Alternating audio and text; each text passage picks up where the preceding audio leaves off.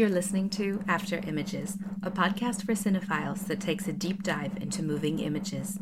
Each episode features a special guest who is invited to explore a film of their choice. After Images is hosted by film writers Franck Boulègue and Marisa C. Hayes.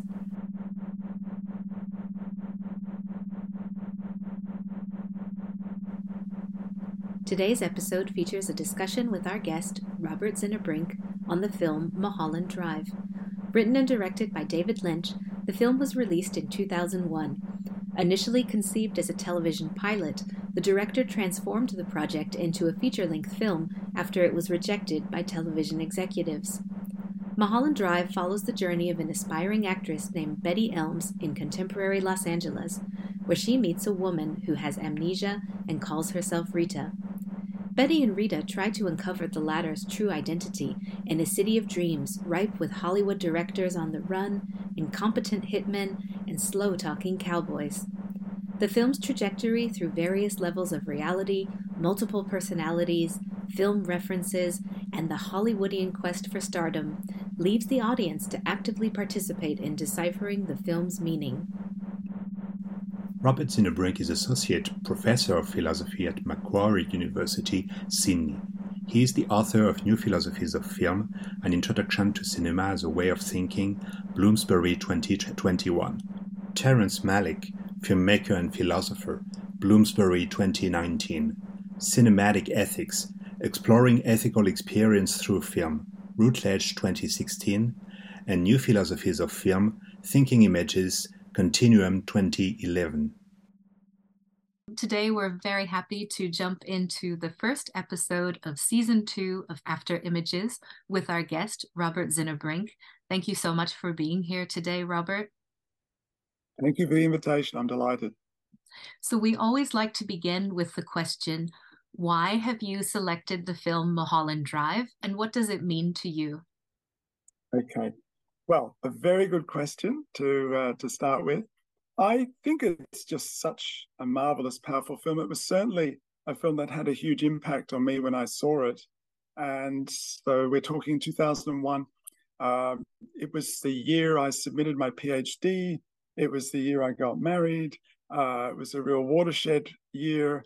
And it was probably also um, around that time that I was starting to feel very drawn to uh, taking film more seriously. Just to give you a little bit of background, um, you know, in my undergrad days, I actually started as a medical student of all things, and then found that that wasn't really for me. I had been terribly interested in philosophy, so I enrolled as an arts medicine student, started doing philosophy. I loved aesthetics, fell in love with aesthetics, I really didn't care much for logic or analytic metaphysics and so on. Um, but you know, I was pretty focused as a philosophy student. But I was also terribly interested in film and, and creative writing and things like that. So for a while, I was a communication student.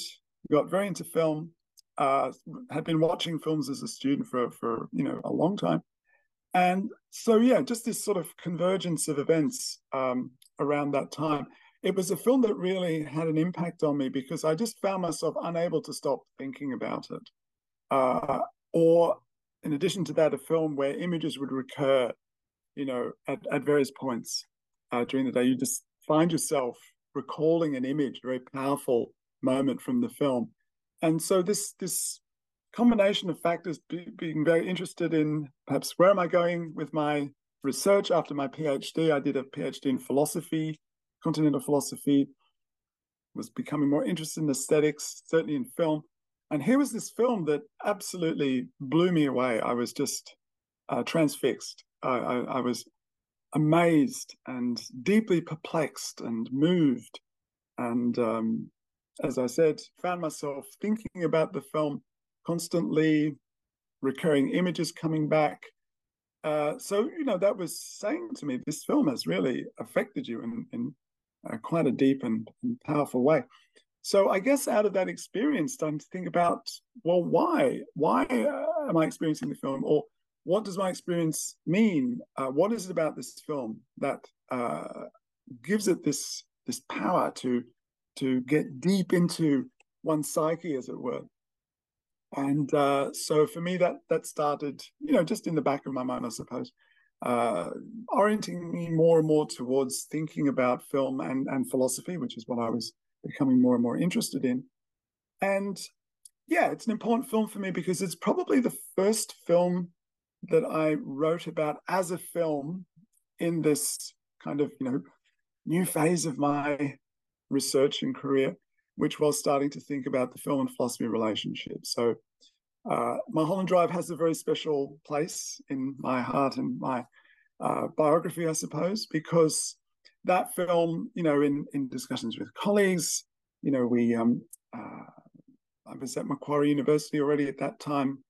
Uh, we had a little discussion group going, and we, I think we had some talks with some colleagues about the film. So it was the start of this trajectory that you know I guess I'm I'm still uh, on, which is thinking about film and philosophy in a in a uh, a new way, and yeah, so I, I do credit uh, Mulholland Drive for uh, a lot of those changes in in, in my perspective and, and my experience, and still find myself again drawn to the film, thinking about about the film, and of course having those images recurring uh, at various times. And, and certainly after rewatching it recently again, uh, I've, I've found the same experience happening.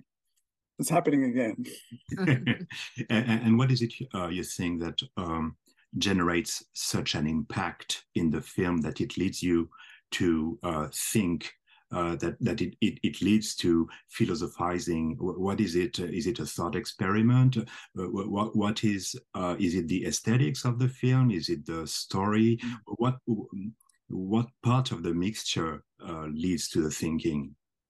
Yes, look. In many ways, it's all of those elements. I suppose the the thing that to me is so striking about Lynch's work, and this film in particular is just exemplary of, of Lynch's approach is the ability to combine conscious and unconscious elements and perspectives. Um, you know, it is a murder mystery at one level.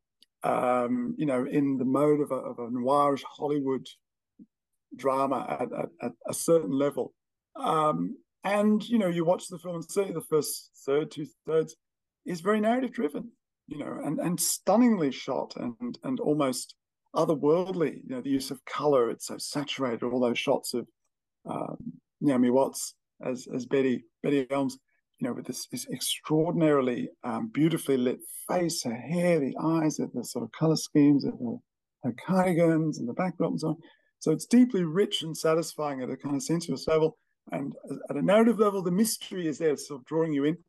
But at the same time, there are these darker, you know, um, mesmerizing, even traumatizing elements that are very hard to describe or name.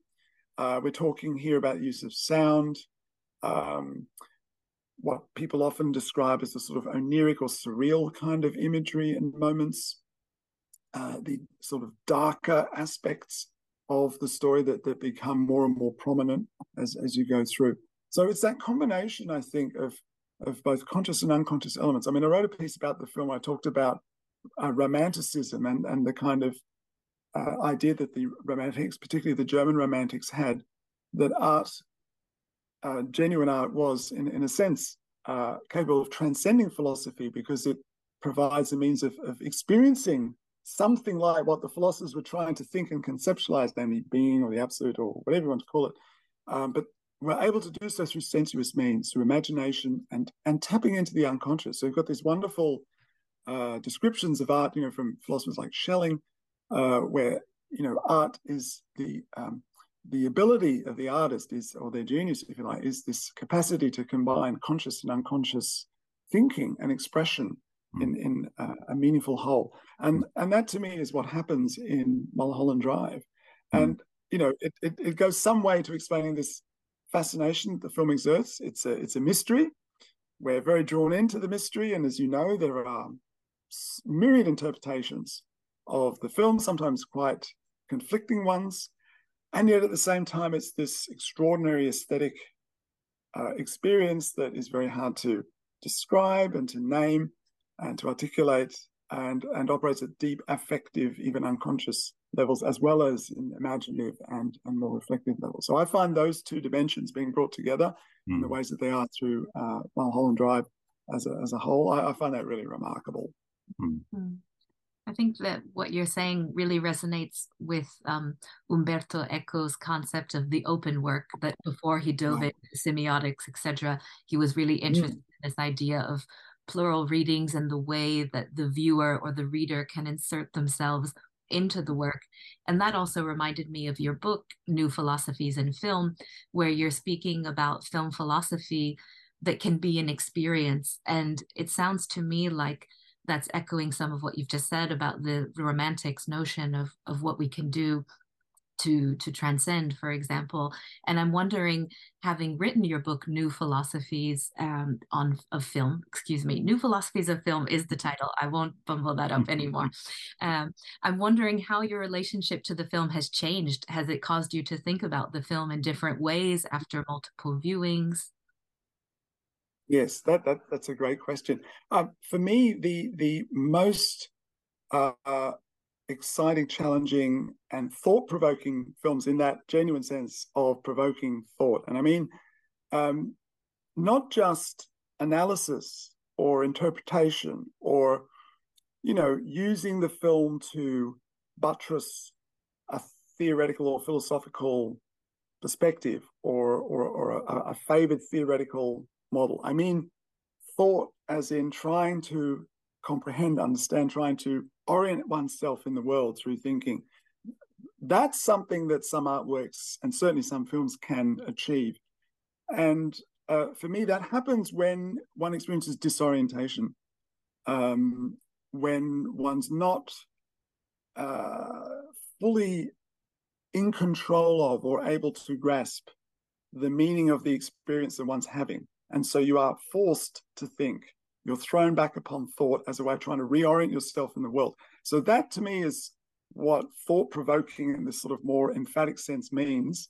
And that's the kind of, you know, cinematic aesthetic experience one can have with a film like Mulholland Drive. So I don't think, you know, in a lot of the film and philosophy debates, um, you, you, mentioned thought experiments. Um, for example, uh, Mulholland Drive isn't a film that works that way. It's not presenting a particular kind of you know moral ethical political situation or some kind of dilemma that a character has to kind of work through, you know, like a, a moral choice type of dilemma, or or even you know although it does touch on the sort of metaphysical questions of appearance, reality, and so on, it's more about an experience. And you mentioned um, this this notion of experience and, and a philosophical experience, well, aesthetic experience, which then I think can prompt or uh, invite some kind of philosophical response. And I think that's what's happening, at least for me, that's the kind of experience that that I find really rich and and, and quite transformative uh, with a film like uh, Mulholland Drive. So you you can't quite get a grip on it. And I mean, even that experience of um, and and here's where you can think of those, you know, classic aesthetic categories like the sublime uh, you, you you can't quite provide a concept or a representation. Even your imagination is kind of pushed to its limits, trying to, to comprehend and hold together the film. And we all know, you know, particularly those of us who've tried to write about films, and and I'm thinking here of Franck's extraordinary uh, work on Twin Peaks, which is even not just a film but a whole kind of uh, audiovisual universe. Um, how difficult it is to hold, so to speak, in one's mind, in one's imagination, um, even you know relatively short sequences of a film because there is just so much happening you know? It's, it's one of those things you do with your film students you say show you this one minute clip you tell me what happens and we'll see how many errors mm. creep in. And that's not to say you weren't paying attention it's to say that you experience and recollect film in many ways like like dreams right? Which will get us to mulholland drive right? Um, that is you know, you chunk together things, you reverse or kind of edit essentially, and give a, a version and interpretation. But these sorts of films, a film like Mulholland Drive, you you you don't have that mastery over the film. You don't have a la, um, you know, Noel Carroll and David Bordwell, the idea of a narrative that is modeled on, if you like, the practice questions and answers. So, hmm. you know, film, the movie poses questions. You know, um, who is uh, Rita? um, what does the money and the key mean? Right? Um, you know, um, who was really responsible for the suicide at, at, the end of whoever that character uh, mm. turns out. You don't have those questions neatly resolved by the end of the film, right? That sort of classic idea of closure. And, you know, for some film goers, that's what makes a film like Mulholland Drive deeply troubling, hmm. disturbing, upsetting, uh, frustrating. For others, it's part of the extraordinary experience of a pleasurable disorientation or a pleasure, pleasurable cognitive kind of confusion um, and, and affective disorientation. That is part of the experience of, of the film, what makes it great. So, so you know, people will vary in in their uh, experiences of the film and, and then what they make of those experiences. But certainly for me, that sense of disorientation, of not being able to orient yourself, of not being able to fully grasp or comprehend the sublimity uh, of of what you're experiencing uh, through the film, that's what prompts certain kind of thinking. And I think, to my mind, that's what uh, uh, allows one to say, well, it is philosophical in a certain sense, even though it's not presenting any particular theory or or um, you know philosophical kind of argument or perspective.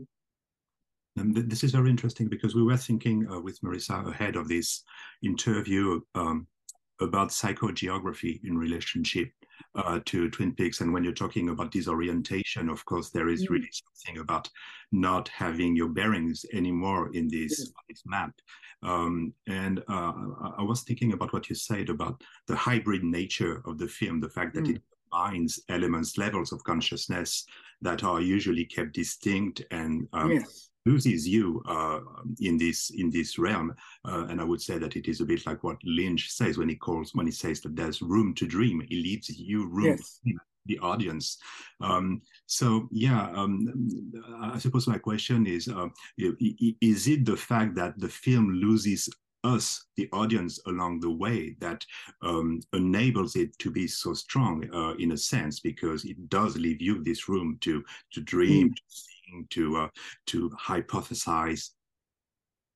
Yes, yes. Look, I think I think that's a really fascinating way of talking about the film. Um, both the idea that it, it leaves this room to dream, and I, I love that phrase that Lynch uses, and it's really interesting um, because, of course, you know, subsequent to Mulholland Drive, when he starts making lots of um, experimental um, sort of short videos that he puts up on his website.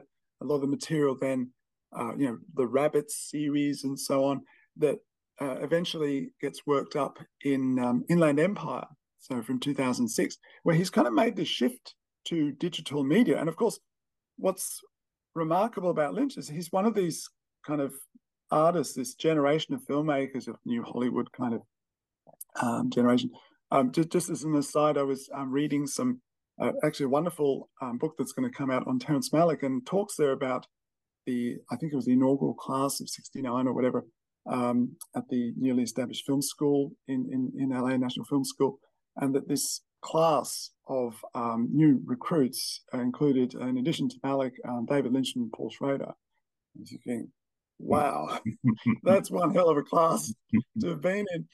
Um, so this generation of filmmakers um, who really put a stamp on, certainly in, in American cinema and, and, obviously more more globally um, as a consequence, uh, and kind of you know, have been talked about in terms of New Hollywood and introducing it's a small hybrid approach. Again, you know, think about the um, relationship to the European art tradition. I, I, think that's something that's deeply fascinating about Lynch. I mean, just at a production level, as, as you know, the story um, you know, people probably familiar how it was uh, originally supposed to be a television um, series, right?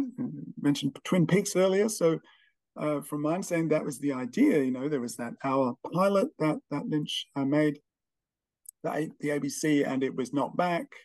You know that that that um, apocryphal story about the um, executive getting up at 6 a.m. one morning with a cup of coffee, trying to watch the first hour. Oh, this is awful. And it was canned, right? And um, yeah, so it's not surprising that a lot of critics have read into the awful experiences uh, that you know Betty slash Diane has in Hollywood, and also the experiences of director Adam Kesher. This is no longer your film. yeah, it's it's tempting not to read some kind of autobiographical dimension in, in into uh, Mulholland Drive already, but um, yeah, I mean there is that sort of transition out of uh, the sort of classic Hollywood or even the end of Hollywood phase, even the end of New Hollywood, into something else. And to my mind, what's so fascinating, uh, among other things, uh, this this space that the film gives you to to really luxuriate in uh, cinema in that kind of old school sense. And of course, you know, if you watch the first, you know, hour of the film, uh, it, as I said, it's remarkably um, old school in its compositional style. The dialogue is strangely off, as in hokey, corny, some, something out of the 1950s. Um, you know, uh, Betty, Betty Elms, even the name that uh, you know Naomi Watts so beautifully portrays. She said, I think that she modeled the character certainly in that first part on a kind of um, mashing together of uh, Doris Day and um, Tippi Hedren, and yeah, so there's this kind of classic old school kind of Hollywood um, actresses and, and style. So that's all there, but it's also this kind of not just a lament, but but a, a critique. There's the dark side of of Hollywood, um, and that is much more, um, you know, deeply explored and and even dramatically uncovered in Inland Empire, right? Which is in some ways a, a kind of a, uh, you know, a follow-on uh, mm. from Mulholland Drive. So there is that sort of meta cinematic level where you know we're, we're drawn into the mystery, you know, and and, and the characters and and the very confusing um, plot developments. But there's also something there about cinema, about American cinema, and its relationship to European um, art cinema tradition. I mean, it's no surprise as, as the story goes. You know, pilot tanked, and it was um, you know Canal, a studio Canal that stepped in and you know basically allowed Lynch the um, resources to to finish the film and make it as a as a film. So you get this sort of hybrid production uh, in even in the making of uh, Mulholland Drive. But I think at, a, at another level, you know, it's pretty clear that the film is also um, probing this relationship between Hollywood and European, you know, the sort of grand tradition of European auteur cinema, right? So, you know, there's there's obvious allusions. I'm taking Hollywood, there's not only a strong Hitchcock dimension there. I mean, I see a lot of vertigo in the film, even down to the sort of shot stylization and use of light. You know, the um, scene around this um, Sierra Bonita apartments uh-huh. where um, Betty and Rita are about to uncover the trauma at the core of uh, uh, Rita's, you know, memory loss, not just the accident, but the real uh, trauma, um, is shot very much in the style of Vertigo, mm. um, even down to that sort of strangely misty filtered light. Um, I think um, Naomi Watts as Betty is sporting a what I would think of as a um, Madeleine suit, mm. a nice grey set. So there's obvious allusions there to, to Hitchcock, but there's you know clearly a Bergman persona is referenced at least in, in two quite explicit sequences with the sort of half face on the bed, uh, but also the two shots of um, you know Betty and, and uh, Rita in the mirror where she's Rita's chopped off her hair and put on Dom's the uh, blonde wig you know, there's I think there's a resonance of uh, Godard and uh, Le Mépris in there as well. So you know, there, there's lots of to and fro, um, and and at, at, at, that level, and here I, I, think it comes back to this sort of question you asked about the you know philosophical dimension of the film. Um, in some ways, well, there's, a lot of dream and reality kind of um, ambiguity being explored in the film. We, we can talk about that because that's often the way I think the film is mostly uh, has been discussed in terms of this dream reality. You know, this the first part, the dream slash fantasy of the uh, actual events that transpired involving uh, Diane, the Diane character, and uh, the dark-haired Camilla Rhodes, mm. Laura Elena Harring. Um, but there's another dream level which is much, I think, broader, which is which is cinema itself, and I think there's this fascinating, um, almost a recollection of uh, other films. You know, Sunset Boulevard, obviously, um, in there as well as films from the um, European tradition. So, so this this whole, you know, film within a film nesting kind of structure, the location setting, you know, we we not only go from Mul- Mulholland Drive where the trauma, the accident, but other trauma, as it's revealed, happens, right down to Sunset Boulevard. Um, you know, is, is, is very kind of clearly marked. So we're in a dream world, but we're also within a cinematic dream world mm. and within, within a cinematic universe. So this is where um, any attempt to sort of make sense of the film has to be able to sort of drift and move. And this is where we need space to dream, um, drift and move between those sort of more um, explicit, let's say, elements of the, the story, the mystery. Uh, but at the same time, recognize that we're in this sort of cinematic dream universe that that allows these strange cinematic dreams to happen. And um, in some ways, the whole film is such a cinematic dream in a sense. And this might be an interesting moment to bring in the notion of time. I'm thinking mm. about something you mentioned in your book, New Philosophies of Film, and the fact that time is this exploration, this area of philosophical thought that hasn't always been uh, applied or related to cinema and its myriad mm-hmm. possibilities and understandings of time. And I think in this film, perhaps one of the things yes.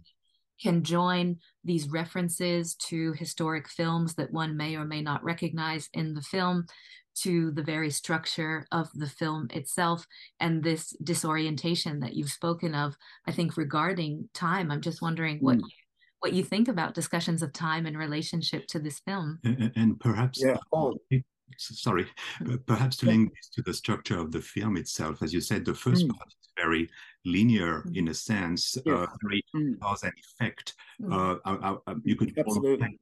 movement image uh, in the way it is built. Yes. The mm. second one turns to more to the time image uh, of Deleuze and, yes. and and and is a, a mirrors the first one in a in a very deconstructed way.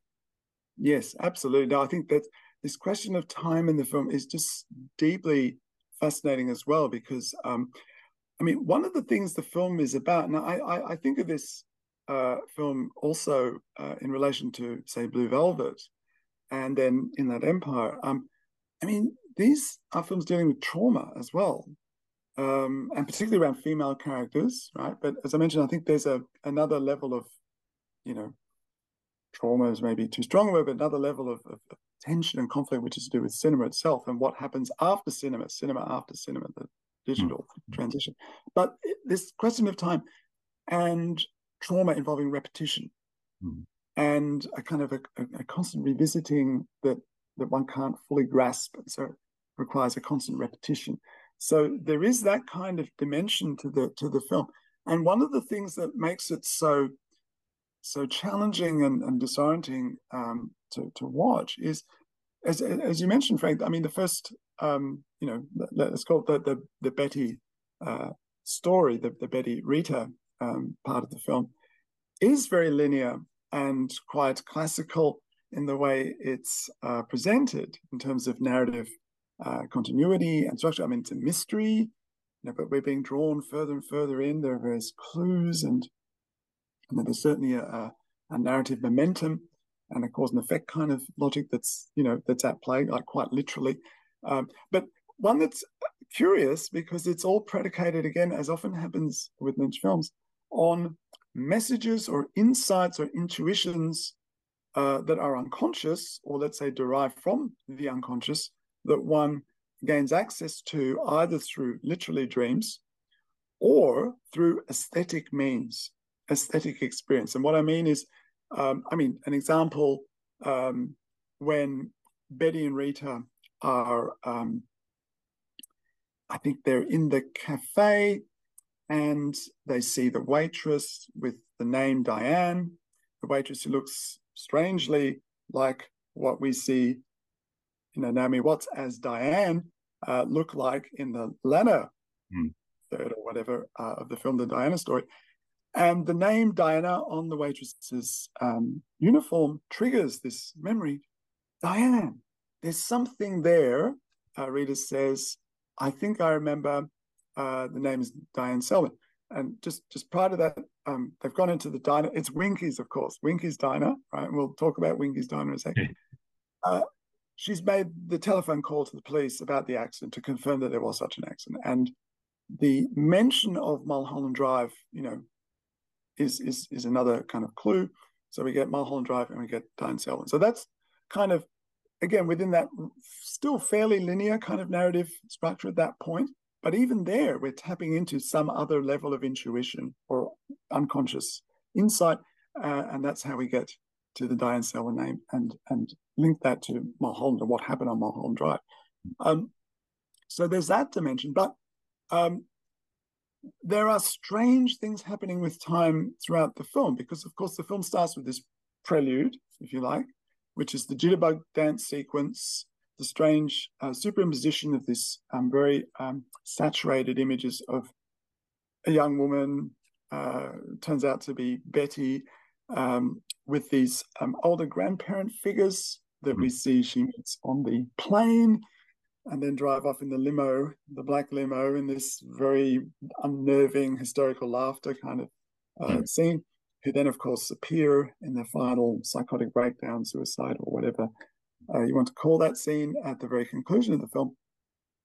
Um, so these things are kind of uh, interrupting that linear flow, that kind of cause and effect logic. And that's what's so disorienting, even in the first part. Yes. Yeah. Right? That, that we're getting sort of dream like flashes of intuition, insight that, that are mm. uh, uh, serving as clues to mm. uh, you know follow the mystery further. And we're also um, you know experiencing these um, strange interruptions mm. of the, the sort of flow of of time in in the film. Mm. And then, of course, when one gets to these, you know, um, transitional and uh, really crucial moments where, let's say, the trauma becomes too close, too apparent, right? Mm. I'm thinking obviously about those scenes where, you know, the, the Club Silencio sequence. Um, here, I mean, here as well, we're, we're, we're no longer in some kind of um, linear sort of time space yeah. set of coordinates, right? Um, and it's very interesting if you sort of track the way the film style works over that first part up, up to, let's say, the Club Silencio sequence. Um, it it's like an undoing of that movement image, causal narrative logic, psychological logic driving the narrative. It's an undoing of that. It's like an unraveling yes. of, of the, the, the, style and also the structure um, to the point where, you know, you, you literally have um, Rita in a trance speaking in Spanish, No hay banda, mm. uh, Club Silencio, and and by the way, I mean, that to me was such a fascinating sequence, not only be, because, I mean, it's visually and um, aurally quite stunning, but it, it, taps into what I've always thought of as this sort of dual nature of, of the film. And it's set in Los Angeles, Hollywood, city of dreams, you know, the dream factory of Hollywood. But it's also got this interesting um, kind of underside, which is suppressed, which is Los Angeles and the sort of whole Hispanic dimension. So it was really significant that um, Laura Elena Harring, who ran his uh, Spanish as well, mm. um, you know, taps into this in that dream and then gets this call it message or intuition, what have you, called silencio, that's where we have to go, and gets a message. So so this thing in Lynch's films of receiving information, intuition, insights through either dreamlike means or through art, and in particular, music and voice. So even in Eraserhead, right, the Radio Lady, or Dorothy Vallens in Blue Velvet, or you know, uh, Rebekah Del Rio mm. in uh, um, Mulholland Drive, um, let alone Twin Peaks, right? Mm. You, you have these moments of that sort of logical or psychologically kind of familiar, causally linked narrative flow, mm. interrupted by these um, aesthetically charged and quite overwhelming moments involving usually music and or song and singing, particularly female vocalists. Um, and and that's very striking in um, in Mulholland Drive. It would be wonderful to do a study of the use of female vocalists and song as a means of not just artistic expression, but kind of tapping into you know unconscious insights and so on, trauma in this case. Mm. Um, in Lynch's films, it's certainly very important in in Mulholland Drive. And that whole sequence, which which we could talk about, I guess, at, at length, is is really the the, the sort of key. Um, it mm. talks somewhere in an interview about the eye of the duck scene. It's this yeah. mm. really important scene in the film that kind of draws together all these elements. There's not a narrative climax; it just kind of pre like, like a constellational effect, draws elements together in a really um, profoundly sort of rich and suggestive way. So that's the Club Silencio scene in, in Mulholland Drive. So so yeah, even though there are these kind of quite linear sequences, they they do get interrupted, and and we by the end of that whole part of the film, we're now in this dream place, mm-hmm. as as Betty says at one point, and that whole daytime logic of you know linear causality is completely unraveled, and we're now in this this in between space. And I think hmm. for me, that's one of the really challenging features of the film. I mean, I know you know just before we were sort of touching on this dreams versus reality kind of structure, and I think you know in in broad terms that does help uh, help one navigate the film and make sense of mm. uh, in broad terms what's happening. But really, the film uh, where where it brings you is into this in between zone, mm. this indeterminate zone, and that is part of the disorientation that that can be, I think, aesthetically thrilling and I think philosophically thought provoking, but also can be very discomforting. And I, I again can definitely see why, you know, it's not everyone's cup of tea. Mm. Um, you know, some film, go, film goes don't enjoy that experience, but if you do, uh, being brought into this world, into this space, this liminal space, this in between, mm. indeterminate zone between, you know, reality, fantasy, dreaming, Mean, trauma and artistic expression. Um, you know, it, it's a love story at its core as well, mm. but a tragic one of love gone wrong. You know, in in, in the most sort of dramatic and and, and violent and awful fashion. Mm. Um, but it's again this this in between zone that makes it very hard to to to fully grasp mm. uh, what what it is we're seeing, and and and that to me is the, again the the real achievement of the film. Um, but yeah, I, I, know that that's not always how um, uh, everyone sees it. It's a bit like um, the, the, the red room in Twin Peaks, isn't it? It's this place where mm. it's suspended. Mm. I mean, you're not in time anymore. You're above or below time, but uh, yes. uh, um, it doesn't affect you the same way that it does when you are either in the dream or in reality. Um, mm. it, it, doesn't function according to the same laws of physics. Absolutely. And so the remarkable thing is, how do you uh, evoke that mood and atmosphere, uh, that effectively charged space and sense of time in a movie such that viewers can experience some of that state themselves. And that that to me is the real thing. Um, because it's not just something you um, intellectually impose on the film. Like, ah, now now I get it. It's really you know interrupting linear time, causality, etc., uh, etc. Et it's it's something that has to be felt and experienced. And I think this is where you know, even though Lynch is notoriously um, you know elusive and um, you know cryptic and unwilling to you know, answer interviewers' questions. So, Mr. Lynch, what does the film really mean? Oh, well, you know, it's a love story, right? Mm-hmm. Um, and that's it. Um, even though he he's notorious for those sorts of very cryptic and um, often uninformative answers, at the same time, um, you know, he does really stress the importance of intuition, feeling, um, of being able to apprehend states of experience that are um, in many ways ineffable or very difficult to verbalize and to articulate, that that are temporally, if you like, non-linear, um, and that art, film, can evoke and express and allow us to experience these states through, well, you know, if, if you've looked at some of David Lynch's interviews, he actually says quite a bit on this uh, on this matter. He talks about ideas uh, and he talks about cinema, like all art, is about capturing ideas, ideas that essentially have an unconscious source. And you know, as you know, he's very into transcendental meditation and has, you know, has written about this extraordinarily rich knowledge from what I gather about a huge number of um, and, and quite idiosyncratic kind of take on uh, Eastern philosophies and transcendental meditation. And he definitely has this sort of sense of ideas that are the source of art, artistic uh, creation, are um, these entities that we tap into via unconscious sources and means.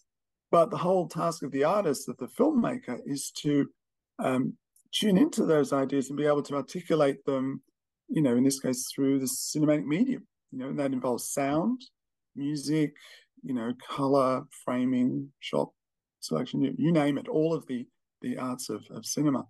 And, and of course, Lynch is not just a director, he's a soundscaper, a musician, makes furniture. I mean, you name it, right? Sort of um, uh, uh, a master of all these um, different arts in cinema.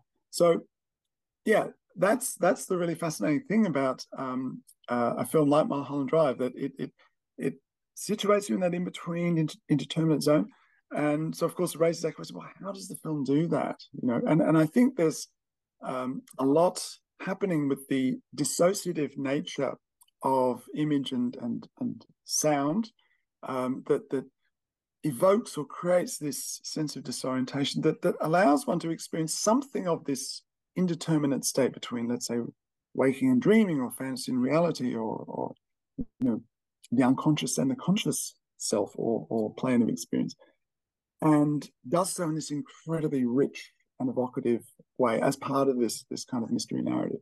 So that that to me is really one of the remarkable things about the film. Mm-hmm. That reminds me of some of the writing that's come out recently about ideas related to perception and integrating certain indigenous ideas that might have been dismissed before one that might be described as instead of saying if or saying and and that we don't have yeah. to have binary between illusion and reality, but that there are states yeah. that are very real for the viewer or the participant, yes. for example. Yeah. Oh, ab- absolutely. And and I think, you know, this this fascinating. I mean, it's it's always very tempting to sort of lay a theory on the film. Say, ah, now now I've got it. It's it's ideas. So that must mean it's Plato or it's Kant or it's Schopenhauer, right? And it's probably a mishmash of those things, but it's also quite idiosyncratic and, and quite distinctive. And I do think it resonates with, you know, uh, different cultural traditions. I mean, you know, as we mentioned, I mean, Lynch does have a serious interest in um, Eastern thought. Um, and, you know, I think this kind of works its way into his his worldview, but also his his cinema. And, um, you know, this this idea that um, a very dualistic, rationalistic, representational frame that's directed towards control and mastery of nature and the world is disastrous, has has led us to the brink of, well, you know, catastrophe, even extinction. Um, I mean, if you look at all of Lynch's films, I mean, people do um, note the uh, you know the role of violence or of, of evil forces and so on um, in his films. I mean, I, I, for a long time been quite fascinated by this because it's um, it's very common, of course, to find violence and evil characters in films, right? Know, psycho killers and serial killers and you know and so on. Um, a lot of films do deal with nihilism and, and the kind of question of meaning in uh, you know, God-forsaken or secular slash post-secular world. And Lynch certainly, I think, is in this kind of tradition. Um, but at the same time, there is this um, sense that that the violence and the the scale of the narratives that, that we experience do hint at darker, much broader forces. And and there is something about, I mean, this film is, I think, more squarely focused on Hollywood and cinema. Um, but there's there's definitely a sense of sort of malevolent and violent and even sort of traumatizing underside to Hollywood. Mm. Um, and you know, more generally, let's say to um, you know the making of, of, of movies hmm. that we we need to to focus on we need to acknowledge in some way um, you know it, it is uh, i mean there, there, there is the dedication of the film to jennifer Siem or Syme i think it was hmm. um, who uh, died i think it was in a car accident in, in 2001 she was a, an extra in lost highway i think and, and various other films um, you know and and and this sort of story of the um, small time actors trying to make it big and being spat out by the system and crushed. You know, there's also hints. I mean, pre um, Me Too, you know, Hollywood um, harassment. I mean, there's hints of that all over the place mm. in the films too. That you know, this is this is this is the reality behind the Dream Factory that certainly a lot of young women, uh, young uh, female actresses uh, experience. So there's a lot of that um, you know dark side of Hollywood being explored in the films at the same time. At the same time as you know, and almost this sort of you know, um, I'm tempted to say kind of yin yang kind of way, as this extraordinary um, focus on the power of performance, the mm. power of cinema, the magic of cinema. Mm. You know, so to me, I I can think of a few other films that that um, display what we mean when we talk about the magic of cinema, right? And I'm thinking of like the fantastic scene where Betty does her audition, mm-hmm. uh, and you know we we've we this is a big deal in terms of the plot. She's come to Hollywood, she's gonna make it. She wants to be a star. You know, it's the sort of rags to riches story. She's got a big audition. She's running around very excited. They do a rehearsal, and the rehearsal is very interesting because the um, Rita character is very wooden. The way she speaks the lines is sort of um, obviously clumsy and you know amateurish, and Betty's you know pretty professional sounding, right? Mm-hmm. But okay, she's rehearsing for the uh, audition. Turns up to the audition, and there's this hilarious cast of characters. It's quite interesting, I think, that scene when you watch it, because there are some um, quite comical characters, like the director um, um, Bob Brooker, I think he's called, um, who makes the most bizarre mm. sort of directorial comments.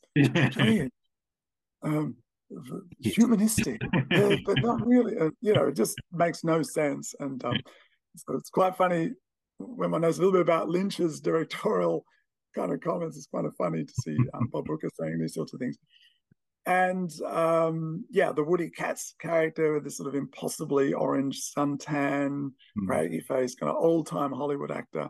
So there's this sort of old Hollywood school like Wall, right, who's very generously brought um, Betty into this uh, rehearsal, and then you got the kind of contemporary um, kind of characters. Uh, I forget the name of the you know sort of top casting agent Hollywood is there with her kind of cool assistant and they're checking it out. And they're the ones who whisk Betty out afterwards, say, Oh, I've got a director you got to meet. He's he's the real deal. No, Wall's never going to make this film, Sylvia. No, it's never going to happen. But in that scene, in that sequence, um, George Toles has written a wonderful analysis of um, Betty's audition scene in Mulholland Drive, just breaking down this. And this is a masterclass of what we mean by the magic of performance in cinema. It's it's absolutely stunning. And in context, all we've seen of Betty uh, Watts quite brilliantly just plays her as this perky ingenue, a bit Doris Day, a bit, a hmm. bit, um, you know, sort of up up for mystery and adventure kind of thing, but naive and, and so on. And she transforms mm-hmm. in this scene uh, and turns what, you know, by her own, again, it's a pretty lame script, into this absolutely just jaw dropping moment of sexual tension, transgression. And so much of it does prefigure the, yeah, transgressive nature of the relationships she's having. And also this sort of, you know, I'll kill you, you'll go to jail, and so on. It's prefiguring a lot of things. But just the nature of the performance, the intensity of it is just stunning. And and in context, you really get this sense of even though we're we're being shown a lot of the dark side of Hollywood and sort of traumatic underbelly and underside of Hollywood, at the same time, there is this recognition of this extraordinary power, this, this force of creative transformation that that cinema can capture and evoke, and uh, and I think you really see that in in that wonderful audition thing. And and this, but at the same time, this audition is also uh, showing us a metamorphosis into someone else, which is very yes, much yes. a lot of individuality that is at the heart of the film. So, yes. what is beautiful is also what is potentially dangerous. Yes, absolutely. And the two are twinned mm. in, in Lynch's work so much. Uh, you know, Be- Beauty is about the beginning of terror. Many of Lynch's scenes, there's no doubt about that. Mm. And um, and that idea of um, transfiguration of, of uh, one's character into someone else is is you know, again taken to even further extremes perhaps in Inland Empire, but is certainly there in uh, in Mulholland Drive, and you know really does yeah. Th- th- this is where the whole mystery, the whole discussion around the mystery of the identity of, of Rita and so to speak, the mystery itself of what we make of Betty in relation to Diane or Rita in relation to Camilla. I mean, so much of that is is in some respects encapsulated by what you've just um, pointed to, which is this idea of uh, transfiguration of oneself into another into another character, and so in a way, um, the exploration of identity using the the idea of the act of the performance and and the transfiguration of that via cinema, that there's something else that happens uh, in the capturing of and you know projecting of uh, or screening of a human figure performing, acting, and becoming someone or something else. Um, you know, Stanley Cavell notes this as one of the um, very distinctive features of, of, of, cinema as a medium, and I think that's true. You know, there is something uh, which we all find deeply fascinating in um, what happens on screen, why some actors are able to evoke an atmosphere, a mood, a sensibility that is so distinctive, so rich, so powerful, but also protean and malleable, can be transformed into different characters, and how that happens. And, and yet we retain this strong sense of the identity of the actor or actress uh, throughout their, their metamorphoses into, you know, uh, however many characters they, they, they may portray in their careers. So again, there is that that sort of magical, um, almost a metaphysical quality to to cinema and cinematic performance, which I think that the film beautifully explores in, in some of those sequences. Yeah. Gosh, I, I, can't help but think of Kenneth Anger in the discussion that we've just had for two reasons. Um, first, mm. because when we were speaking about this dark side of cinema, mm-hmm. um, when we were just rewatching Mulholland Drive the other day, I thought this is almost a visual representation or a case study from his book Hollywood Babylon, where he really explores right. this underbelly of Hollywood. Yes and then at the same time of course he's someone who's very interested in magic and cinema and transformation yes. and we've got yes. kind of two mm. sides of the puzzle present there and i know of course we're not the first to draw comparisons with anger's work in relationship to to lynch and i think they manifest in subtly different mm. ways at the same time it's really interesting that we do have those two sides there this very powerful potential of cinema and at the same time mm-hmm. it's equally potential uh, side for very dark malice uh, underneath. Yeah well that's right. And and in the middle is the um, comic but also sinister world of money of studios of the mafia. Uh, mm-hmm. so you know it's almost like this threefold kind of structure in a way um, and it's it's bringing those elements together in in this extraordinary manner. I mean you know of course, we we we have to think of um, films like you know um, Sunset Boulevard or Bad and Beautiful, um, you know, Eight and a Half, and, and and so on. There's there's you know such a rich tradition of, of meta cinematic kind of movies, movies about movies, and so often you you you have those elements. You know, there's this sort of conflict between you know commercial success and artistic authenticity. There's a sort of corrupt and vain quality of these studio slash production sort of apparatus. Um, there's the whole sort of sexual sexual exploitation side as well that's just written into baked into the whole institutional practice as, as, as we as we know uh, but that that figures prominently in, in all of those films um, but Lynch just adds this other dimension, which is again hard to describe. It's something like the sort of you know, metaphysical dimension. You know, when we um, get to the latter part of the film, and the the denouement, such as it is, so the the suicide of the Diane Selwyn character, and then this sort of strange coda, this uh, sequence of images of the um, the bum behind Winky's hmm. again mm. returns, which if Diane had suicided shouldn't really happen because this is part of the earlier. Sort of sequence that we see the Winky's dream uh, sequence with the the young um, um, the young man. I think I can't remember his name. Ben, I think it was in the script or something.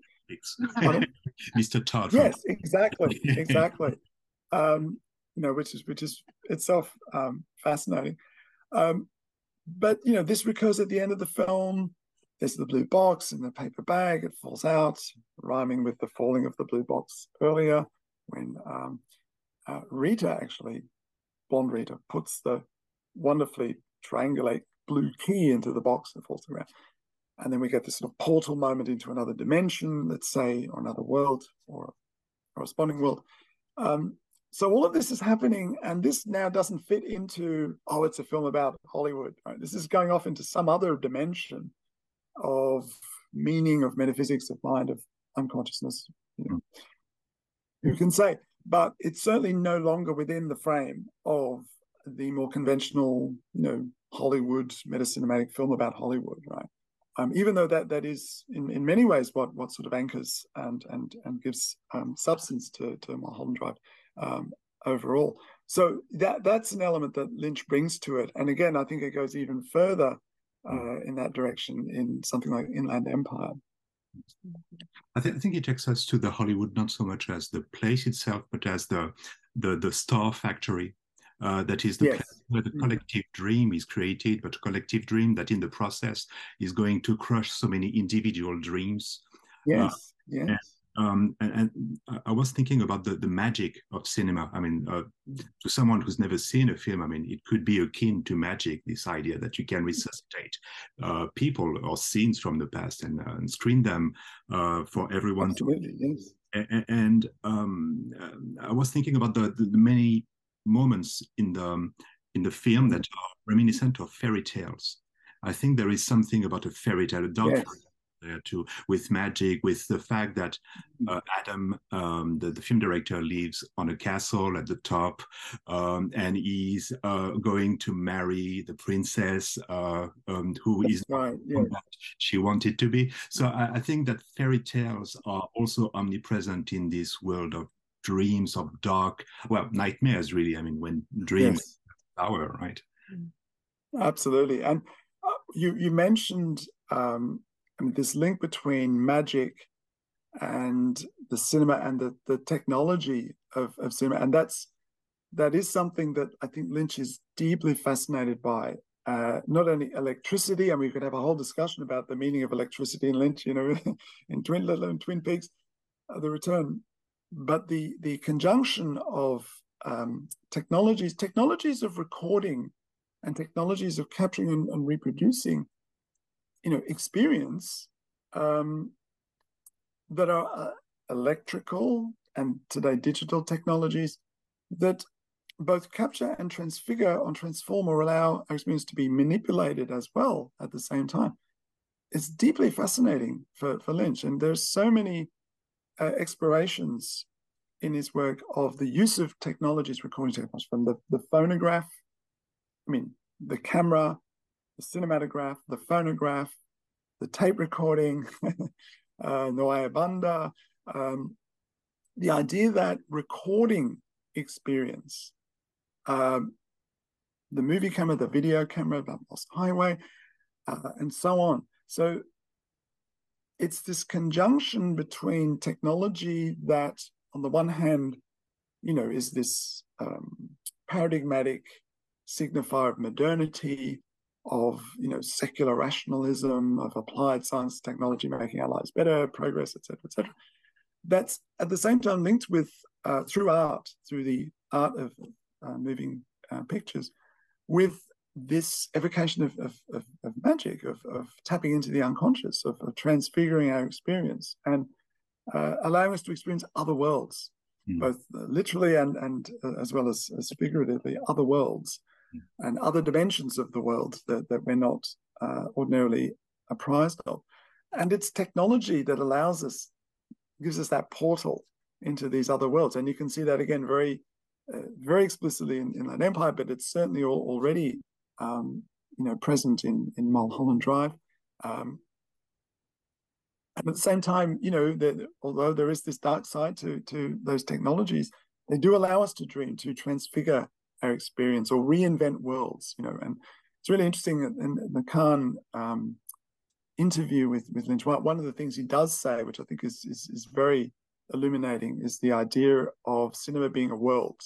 Mm. So we we we enter into we literally enter into a world uh, when we watch a movie, you know, and and a lot of theorists, film theorists, film philosophers have really become interested, I think, in this idea of films as well. So instead of thinking of them as a narrative, you know, film narrative, and then you know interpreting the narrative, understanding the diegesis, and you know all questions of production or stylistic techniques. Thinking about cinema as a world, uh, you know, and and especially a, a rich and evocative and, and, mysterious world, such as we find in Mulholland Drive, uh, gives another angle, another perspective, another portal into understanding mm-hmm. uh, the art of cinema. You know, to think about it as a world, and that that's certainly how how I you know understand um, Mulholland Drive, if you like, is is as a world. Um, and of course, one can never fully get the measure of a world. that's the whole point. There's always background dimensions to a world, um, which are the precondition of uh, having a perspective and being able to engage with and make sense of our being in the world, if you like um, you know, in practical terms, but we can never fully get uh, a God's eye view of a world, and that that's I think just sine qua non for for Lynch. That that's we always have a partial perspective and experience on our worlds, and certainly the worlds of cinema that that he uh, invites us into uh, give us a very rich sense of how partial our perspectives can be. You know, and yet at the same time we have an intuition of there being something more, something greater, uh, a whole that somehow encompasses us. Yeah, exactly. We were going to ask what you think about this notion of an entire filmography as a world, especially in the case of Lynch, um, because we were speaking about, in addition to the production mm-hmm. background mm-hmm. of Mulholland Drive and the fact that it may have initially been imagined as a spin off of Twin Peaks, yeah. and it certainly came about at the mm-hmm. same time as Twin Peaks, so one might uh, mm-hmm. There was a lot there were a lot of references to twin peaks in mind during the creation of mulholland drive. And then we see the presence of the characters laura palmer and ronette pulaski uh, in the silencio theater. I know. Just wondering what you think about this idea of filmography as a world and distinguish oh. visual titles. I'm, I'm really glad you raised that pardon me. Um, this uh, wonderful bit of information about about Club Silencio and the fact that there are, you know, such uh, hugely important, significant figures as Laura Palmer and and um, and Pulaski in that space is is extraordinary. Of course, like most viewers, you know, we're we're talking about when was the film released? 2001. I mean, um, and, until you got the, the DVD, and then if you were to do freeze frame, then you could have a look. Of course, to the naked eye, so to speak, for the um, you know uh, cinema goer in the wild, actually watching the film as it was unfolding, you you you simply wouldn't wouldn't kind of grasp. Perhaps you could intuit some of that. And I know you've been very interested in the use of superimposition in Lynch's work, which I think is actually really fascinating area. The the other area that links with that is, of course, the soundscaping and the use of various, you know, subsonic and other tones. I mean, Lynch has just got an amazing relationship, not only with Badalamenti as a composer, you know, the late Angelo Badalamenti, but also with just the art of soundscaping, which again has become a huge topic of interest in people interested in theorizing cinematic worlds, right? Because these are audio visual worlds, not necessarily visual audio worlds. So the sound is incredibly important. But the idea of uh, a world being linked as worlds are in a, in a, in a constellation, a universe, is of course super fascinating. And, you know, certainly when you think of uh, Twin Peaks: The Return, which I, I know you and, and, Franck are uh, consummate, um, you know, connoisseurs of uh, that world, um, it's hard not to think of a universe, a kind of constellation of worlds where there are there are these non-local, lo- lo- localizable links between different dimensions of these worlds. And so the idea there could be some strange topological resonance or connection between, let's say, the um, the worlds of Blue Velvet, Mulholland Drive, Inland Empire, uh, Twin Peaks Return, perhaps even going uh, the other direction, you know, Lost Highway and, and, and, and Eraserhead and so on. I mean, it makes a lot of sense in, in a way because there are these. I mean, and I, I find that a more satisfying or or enlightening way of thinking about uh, a filmmaker's body of work than the more traditional sort of auteurist kind of um, approaches, you know.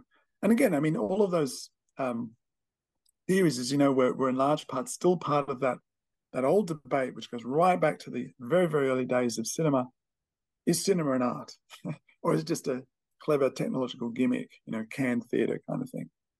Um, which you know has kind of returned in an odd way um, when the digital revolution began. You know, and all those old questions were suddenly new. You know, what is the ontology of the digital image? What's the uh, you know what aesthetic features? Is there a distinctive medium, or is it just film? You know, by by other means uh, that we're dealing with now. Um, so all those questions have, have become new again. Um, but this idea that you think about uh, film worlds communicating with each other and having resonances and sort of exchanges or or connections with each other. I, I find that that really fascinating, and it does it does add another dimension to, to one's uh, experience of these films. Because as I mentioned before, the the the striking thing for me about that film is how it operates at these levels. Mm. Not only call it the sort of more overt, such as it is, narrative level of you know the story of Betty and Rita and um, uh, Diane and Camilla, and, and what happens, but also at a cinematic level with history of cinema and so on. But then one should include with within that uh, account some relationships that are clearly being um, worked through uh, with regard to Lynch's other films. You know, and I mentioned before just the the motif, let's say, of the the, the female performer, the singer, hmm. uh, which I think is is, is really important in, in Lynch's work, really fascinating. Um, so one can think about connections um, at that level. Um, you know, and, and there are a host of others. Um, the, the cars, use of cars mm. in, in his films, um, chases, um, doppelgangers, uh, doublings. you know, the, the, the list goes on. Um, but yes, thinking about resonances between worlds and how these worlds intercommunicate, and and in a way that's that's sort of quasi independent of of Lynch as auteur. I think that's that's important too because you know I think the traditional way of thinking about is oh we have these uh, amazing auteur artist uh, filmmakers directors like Lynch say with his signature motifs and his body of work and development and so on. And you know hermeneutically, I mean it still makes sense. Like when I teach hmm. uh, film to students, you know it's even though you you say well of course this is an outdated way of thinking about film but then we talk about a Hitchcock film, or oh, this is late Hitchcock compared with, and, and so on. So we, it's hard not to use some of that vocabulary and some of that way of thinking, but it's not enough. And and certainly uh, for thinking about Lynch's work, yeah, the idea of intercommunication between worlds and the idea that there's a kind of a Lynchian universe. I mean, with Twin Peaks: Return, as, as, as you um, showed, I think quite uh, magnificently in your book, Franck, there are so many levels mm. of you know intertextual um, resonance and illusion and, and um, connection uh, occurring in, in uh, Twin Peaks, um, as well as you know references to other Lynch works. Uh, that it's it's it's it's quite mind-boggling, you know. But but I think that's kind of consistent with with the way Lynch talks about film and these ideas that they that they connect, that they resonate. So if the ideas are not conceptual, in, in, the way that philosophers might think about it is think, oh, well, you mean concepts, mm-hmm. some notion uh, of an intellectual kind, a representation, intellectual um, idea. And these are um, affective, aesthetic ideas that are sensuously perceived, you know, which a number of philosophers have talked about. You know, you think of um, Schopenhauer, Merleau-Ponty, and, and, and others. Mm. you know, but but they communicate. They have relationships in the same way that concepts or conceptual ideas have relationships, so too do, let's say, cinematic or audiovisual ideas have relationships. So it would make sense to think that these ideas and combinations of them recur in, in various forms uh, across different films and communicate with each other across different Lynch films. Uh, sorry, no, I, I, would argue that uh, his worlds are, um, are are very much like clouds uh, I've got the feeling that they are a bit fluctuating and moving in space, and that there's a certain yes. undec- undecidability as to their mm. borders. Uh, as to is it Lynch or is it uh, Hitchcock through Lynch or I mean there's a bending of all of this that is continuously mm. taking place and this made me think about what you said concerning the point of view and the perspective that one has in his films that uh, the camera mm. is basically cutting a slice of the world and showing us this mm-hmm. portion of the world, but not what's outside, and linking this to the use of sound, which is much more world building. Yes. because it is um, all around you and uh, it evokes things that you don't see that you can't quite name um, like um, acousmatic music in a sense you know this idea that yes. you, elements you can't exactly understand what they are but they are there and they're going to influence you nonetheless absolutely yes and combining the the the sound and the music and the you know the soundscaping with with the uh, the visual dimensions to to create a sense of world is is just so important. And certainly lynch is a, is a master of that. I mean i think of that amazing scene in in blue velvet like early on um, where um, jeffrey's father has the heart attack. He's kind of watering the lawn keels over has a heart attack. Dog's there nipping at the jet of water coming out from the uh, pose at a, this very weird phallic moment. And um, you know, the, the the the sound in that sequence is so terrifying, right? That it just it just heightens the sort of mm. I mean, what happens in literal terms is is is is sad, but it's not this deep, dark, traumatic event. And then later when um, uh, Jeffrey uh, stumbles across the ear, you know, the, the famous scene of the camera, and and th- this is something again really um, interesting in Lynch's work. I mean, we can talk about the um, the way uh, the camera or the let's say cinematic perspective um, varies and how it's deployed in, in certain scenes. It's, it's, very distinctive and sometimes very unusual. So in the Blue Velvet scene where we go in, into the ear, uh, as as it were, and, and this sort of portals. So the camera going into a portal into an ear, or in the case of um, Blue Velvet, literally into the black box, the Pandora's box, uh, the, the, heart or kernel of the trauma, um, and then entering another dimension or another world. That comes up again and again, you know. And in the Blue Velvet scene, it's this fascinating use of sound where we keep going further, further into the lawn, into the dirt, the earth, the worms, the bugs, and that squelching sound is just kind of visceral and kind of disgusting and fascinating at the same time and and that's how you generate this sense of immersive affective bodily involvement. I've i've become very interested um, recently stuff i've been looking at um, drawing on german um, neo phenomenology about atmospheres and the idea that um, you know we, we can talk about feelings emotions even affects but we, we also need to talk about atmosphere as this sort of quasi uh, neither subjective nor objective in the straightforward sense but occupying this this this in between zone or space as, as, a, as a felt space. So. Lynch himself talks about this. You know, the atmosphere when you enter a room, like film can express that. So it's not just a subjective feeling. Mm. It's not just something objective about the space. It's this lived bodily experience of the attuned nature of the space, the attunement of the space, the Stimmung, if you want, of the space, that you can recognize, you can feel it, you can sense it. Uh, it may be difficult to pin down and describe, but the experience itself is very concrete and palpable, even though our language for it is fairly ambiguous and a bit rough. Um, but that's where cinema comes into its own, and I think that's why Lynch insists on, you know, the the the language of cinema is is very distinctive and expressive, um, cinema can use abstractions, ideas, and communicate feelings, emotions, states of mind, moods, atmospheres that we find otherwise very hard to verbally articulate. Now, I think that's being 100% sincere. He's not just, you know, trying to obfuscate or, or impress uh, interviewers. Um, it's it's generally part of the, the process and, and the, the kind of art of cinema as, as he sees it and practices it.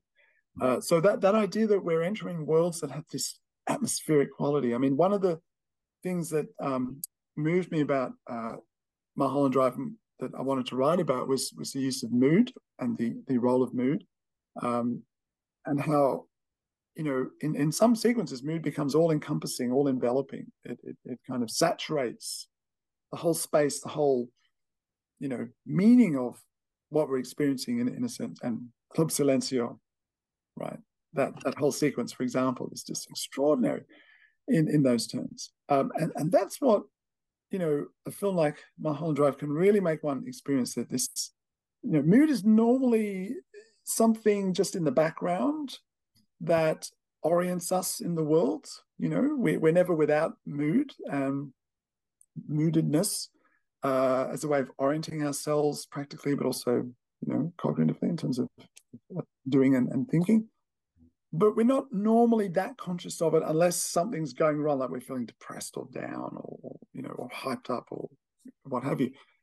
But what Lynch's films can do is is turn that around so that the mood becomes all enveloping, and even overwhelming.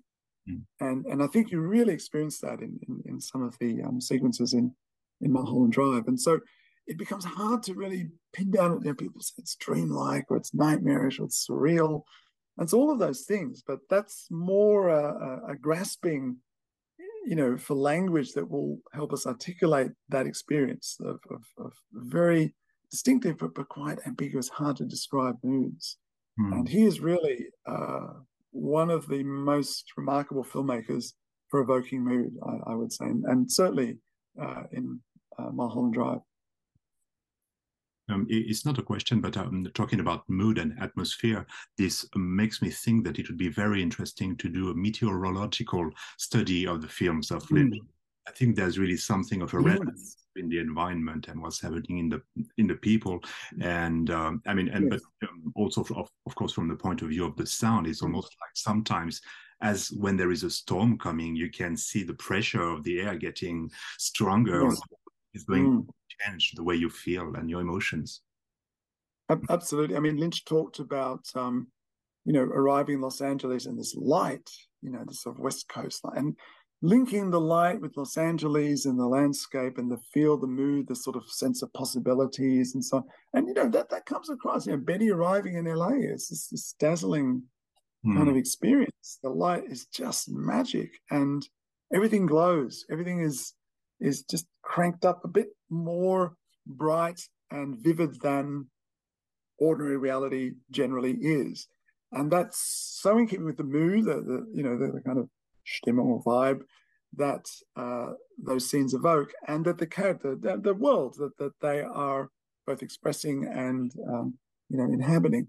In, in, in, the case of Betty, as this aspiring young young actress, you know, wanting to make her dreams come true. Um, and you know, so much of that again is linked to the sounds, linked to the to the music. I mean, Lynch's ability to use music.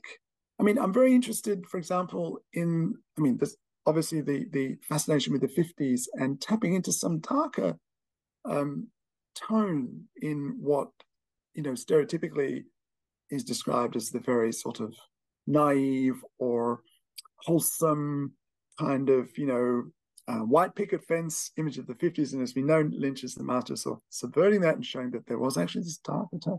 And you think of Roy Orbison's music, Roy Orbison's songs, which at one level are just just you know beautifully crafted, beautifully written, beautifully performed songs, but always carry this dark mm.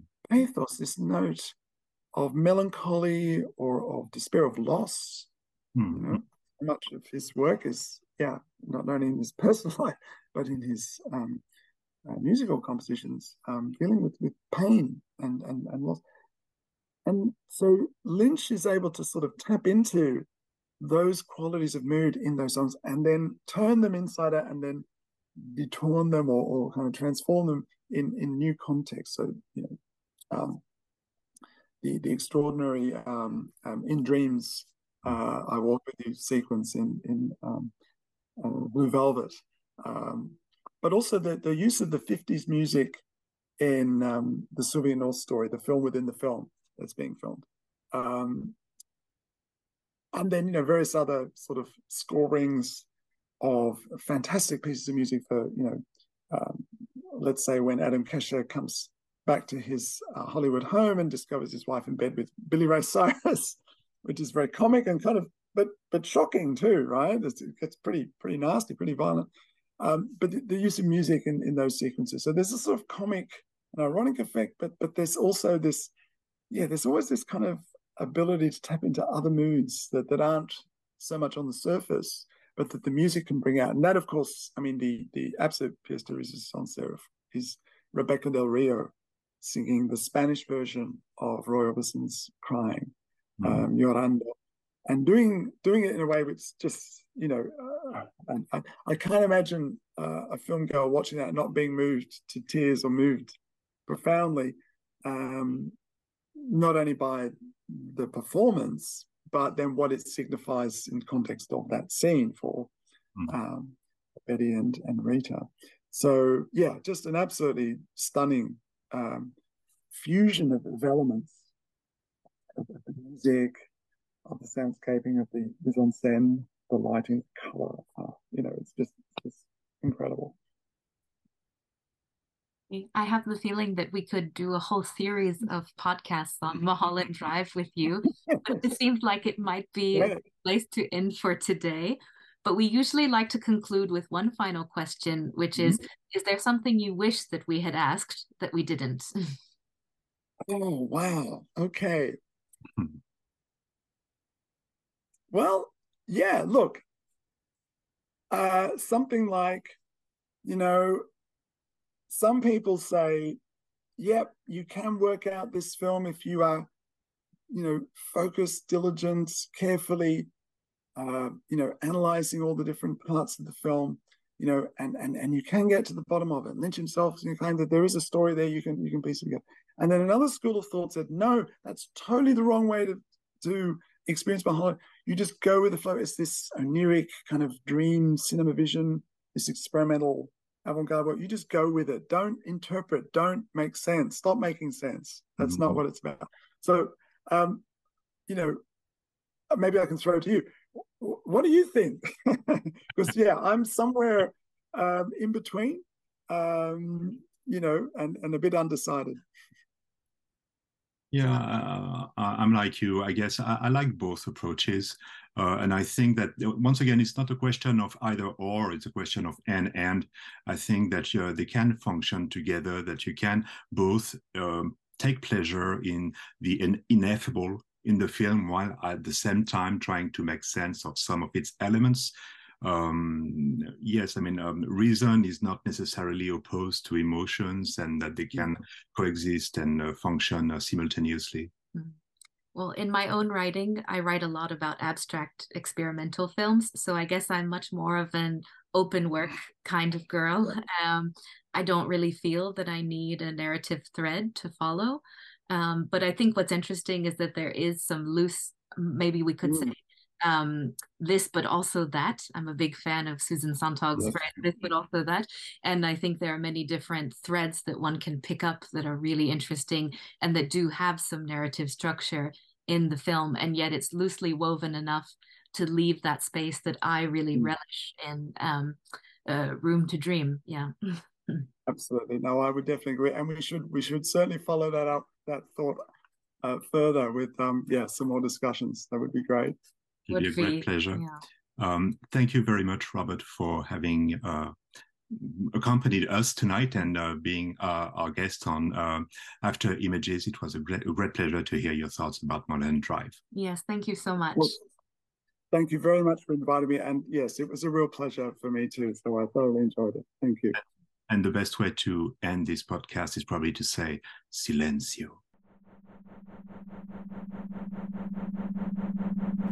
Thank you for listening to After Images. Please subscribe on your favorite podcast app and follow After Images podcast on social media.